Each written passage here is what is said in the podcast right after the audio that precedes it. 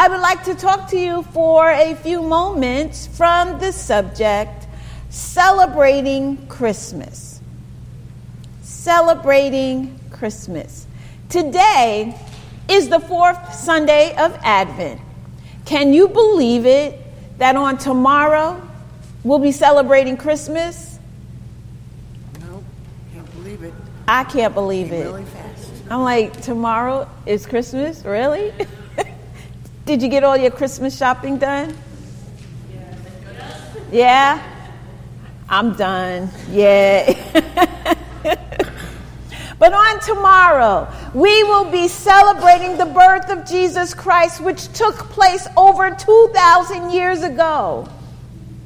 In our text this morning, I'm going to focus on the seventeenth through the twentieth verse.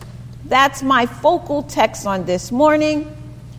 We are going to look at the shepherds who visited Jesus at his birth. And from this visit, I believe, we can learn how we should celebrate Christmas. First, we should celebrate Christmas by telling others about it. Luke two and seventeen says, "And when they saw it, they made known the saying that had been told them concerning this child." I would like for you to picture the shepherds out in the fields, keeping watch over the flock by night. Can you see it? Okay, they can see it over there. Can, can y'all see it?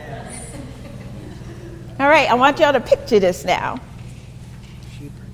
This night, the night was no different than any of the hundreds, even thousands of previous nights. They were doing what they had been doing every night for years and years, watching over the flock. But then suddenly, an angel of, a Lord, of the Lord appeared to them. Can you see the angel of the Lord? I want y'all, I want y'all to see this. Right? You got to use your imagination. Bring the Bible to life in your mind. Bring the story to life. They're in the field. And then the angel of the Lord just comes out and appeared to them. And the glory of the Lord shone around them. How do you think they reacted?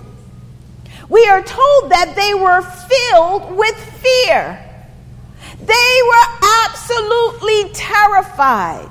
Nothing like this had ever happened to them or to anyone else.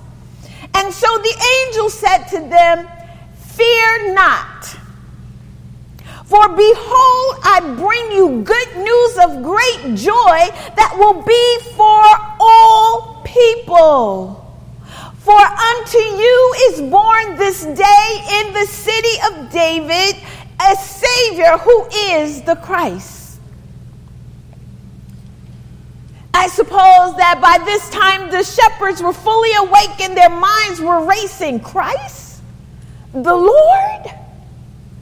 I have no doubt that they realized that the angel was telling them what every Jew of that day was desperately waiting for.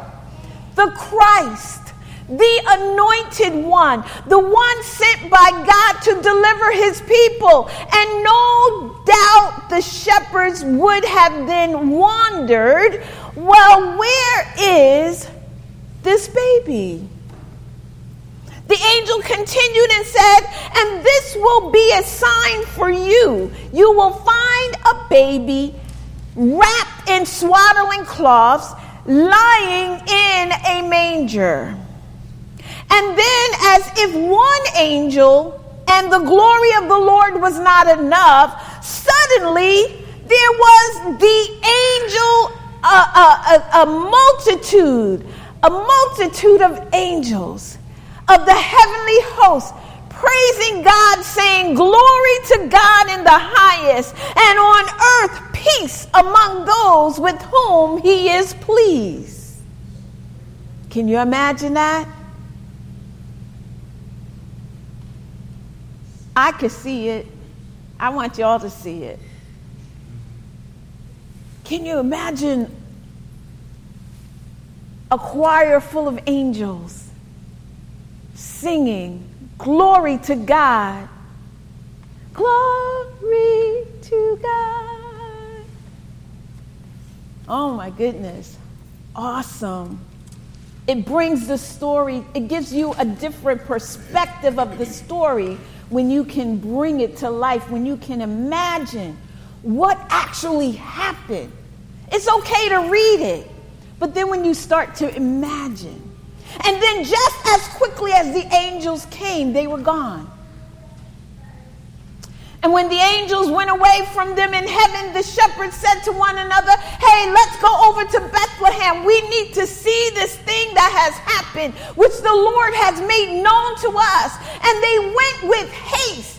They hurried, and they found Mary and Joseph and the baby lying in the manger. And what they saw confirmed what the angel had said to them.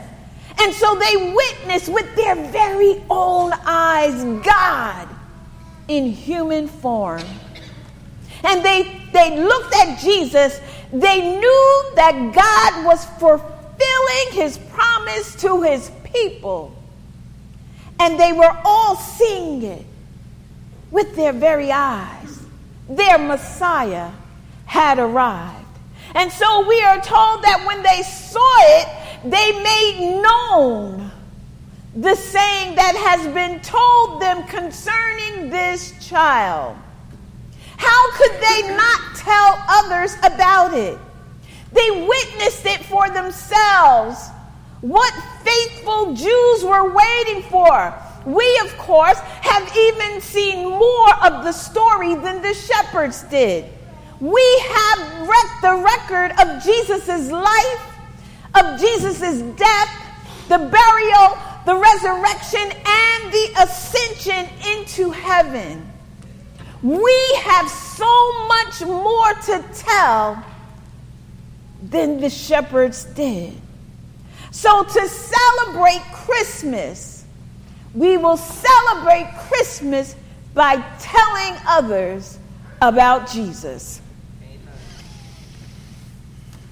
Secondly, to celebrate Christmas, we should celebrate Christmas by wondering at the event itself. For Luke two and eighteen says, and all who heard it wondered at what the shepherds told them. As the shepherds went and told people about what they had witnessed, the people wondered. In other words, they were amazed. They were they marveled at it. Of course, the shepherds already had the angel's explanation of who Jesus was. Everything about the baby was a cause for amazement and wonder. People feel nostalgic about Christmas. They have wonderful memories of a particular Christ- Christmas or a particular tradition that you do. Others wish they could have wonderful memories of a particular Christmas or tradition. But it seems to me that the proper way to celebrate Christmas is not to think about a particular celebration of Christmas or a tradition associated with Christmas. The proper way to celebrate Christmas is to wonder, to be amazed about the event itself. It is truly astonishing to think about how the second person of the Trinity set aside the prerogatives of deity and took upon himself human flesh. It is astounding that Jesus is the only baby in history who has ever been born to die. You and I, we are born to live, but Jesus was born to die. It is incomprehensible how there are two natures human and divine in the one person of Jesus. So first we said celebrate Christmas by telling others about it. And then we said celebrate Christmas by wondering at the event itself. Third, celebrate Christmas by pondering its meaning. Luke two and nineteen says, "But Mary treasured up all these things, pondering them in her heart." So now we, we look at the birth of Jesus from Mary's perspective. I am sure she wanted to know everything that happened to the shepherds. She wanted to know where they were when the angels appeared. She wanted to know exactly what the angels said. She wanted to know what the multitude of angels said when they praised God. She wanted to know everything. Pondering really goes beyond wandering. Pondering is trying to get beneath the surface. It is trying to figure out what it means. It's trying to understand how all of the pieces fit together. Pondering is work in itself. Think of what it, what it, it involved in Mary's case. It involved her memory, because the scripture said, "But Mary treasured up all these things." It involved her mind, because she was pondering them. It involved her affection, because she pondered them in her heart. So the proper way to celebrate Christmas is by pondering its meaning. Yes, enjoy the gifts. I know I'll enjoy mine. Enjoy your friends. Enjoy your family. Enjoy the parties. This is in proper place. Those are the things we do at Christmas time. But I don't want you to forget to ponder the true meaning of Christmas. If you ponder the meaning of Christmas properly, you will discover that your love for Jesus will grow richer and deeper each Christmas. You will appreciate more and more his birth and all that it means for you. You will thank God more and more for sending his son to be born in Bethlehem so that he could live a perfect, sinless life and then die to pay the penalty, penalty for our sins. So we said, and I'm repeating myself so that you will remember. So first, we said celebrate Christmas by telling others about it. Then we said celebrate Christmas by wondering at the event itself. And third, celebrate Christmas by pondering its meaning. And finally, let us celebrate Christmas by glorifying God for it. Luke two and twenty says, "And the shepherds returned, glorifying and praising God for all they had heard and seen as it had been told them." I cannot imagine that the shepherds were ever the same again. Yeah! Yeah. That was right on point. Their entire world has been rocked and transformed. So it is no wonder that the shepherds returned to their flocks, glorifying and praising God for all that they had heard and seen as it had been told to them. How do you glorify and praise God?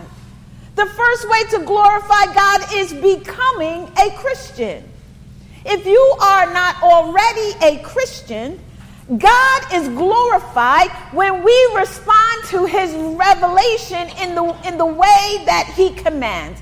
He is glorified when people recognize Jesus as the Son of God and Savior of sinners. He is glorified when people believe that Jesus is the one who paid the penalty for sin. He is glorified when people repent of their sins. He is glorified when people trust in Jesus alone for the gift of eternal life.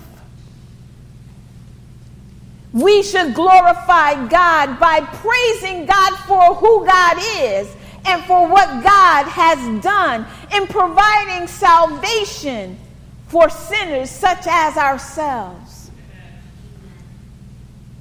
And you can do that by words, saying, thank you, Jesus, for dying on the cross for me. God, I want you to come into my heart. God, I want to live for you. You can sing his praises as we do in worship. You can share with others what God has done in your life. And you can also praise God by your life. Live your life in such a way that becomes a follower of Christ. Don't be ashamed to let people know that you are a Christian, that you follow the teachings of Jesus. Because the Bible says, if you are ashamed of me, then I will be ashamed of you, and I'm paraphrasing, but I'll be ashamed of you to my Father. So that's what Jesus said. If you are ashamed of me, then I'm going to be ashamed of you to my Father. And we don't want that to happen.